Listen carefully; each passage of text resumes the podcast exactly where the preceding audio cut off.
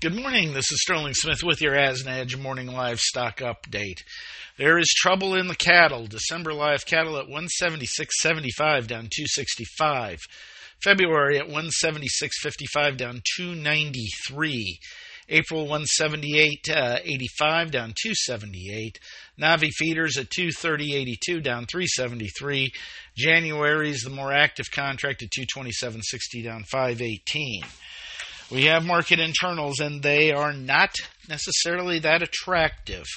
We saw some cash trade in the north at uh, two eight, uh, dress values at 288 and uh, actual a little bit of trade at 181 to 182 so you can call that I'll call that two to three lower. Market in the south right now is 179 bid at 183 offer, and uh, the Packers are unwilling to pay up. We'll see if anyone needs to move some cattle. Cutouts uh, again. I don't have any good news here. 298.75 down to $1.63. We've come down below that three dollar a pound level, and seeing further indications that consumers do not want to pay up right now, and that is going to squeeze things. Selected 271.03 up 135. Slaughter 124,000. Packer margins negative $103.50 a head. That was down $10.90.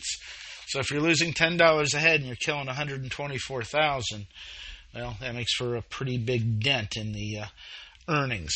Moving on to the hog market, December hogs at 72.07, that's up 57. February it's 75.37, up 53. April's at 80.75, uh, that is up 38. Looking at uh, carcass values, uh, again, the data here not terribly supportive. Carcass at 86.58 down 119. Bellies 100 spot 43 down 734. Hams 82.41 down 88. Cash a little better at 68.27. Uh, that is up 20. Lean hog index at 76.17. Uh, that's up 4. Slaughter 488,000. Prices in China 97 cents a pound. So the Packers are getting squoze uh, today, both uh, with the cattle and the hogs. This is Sterling Smith from sunny Omaha, Nebraska, reminding everyone that we do have a WASDE report coming out at 11 o'clock Central Time, and that may have some effect on the grain markets. And everyone have a great day.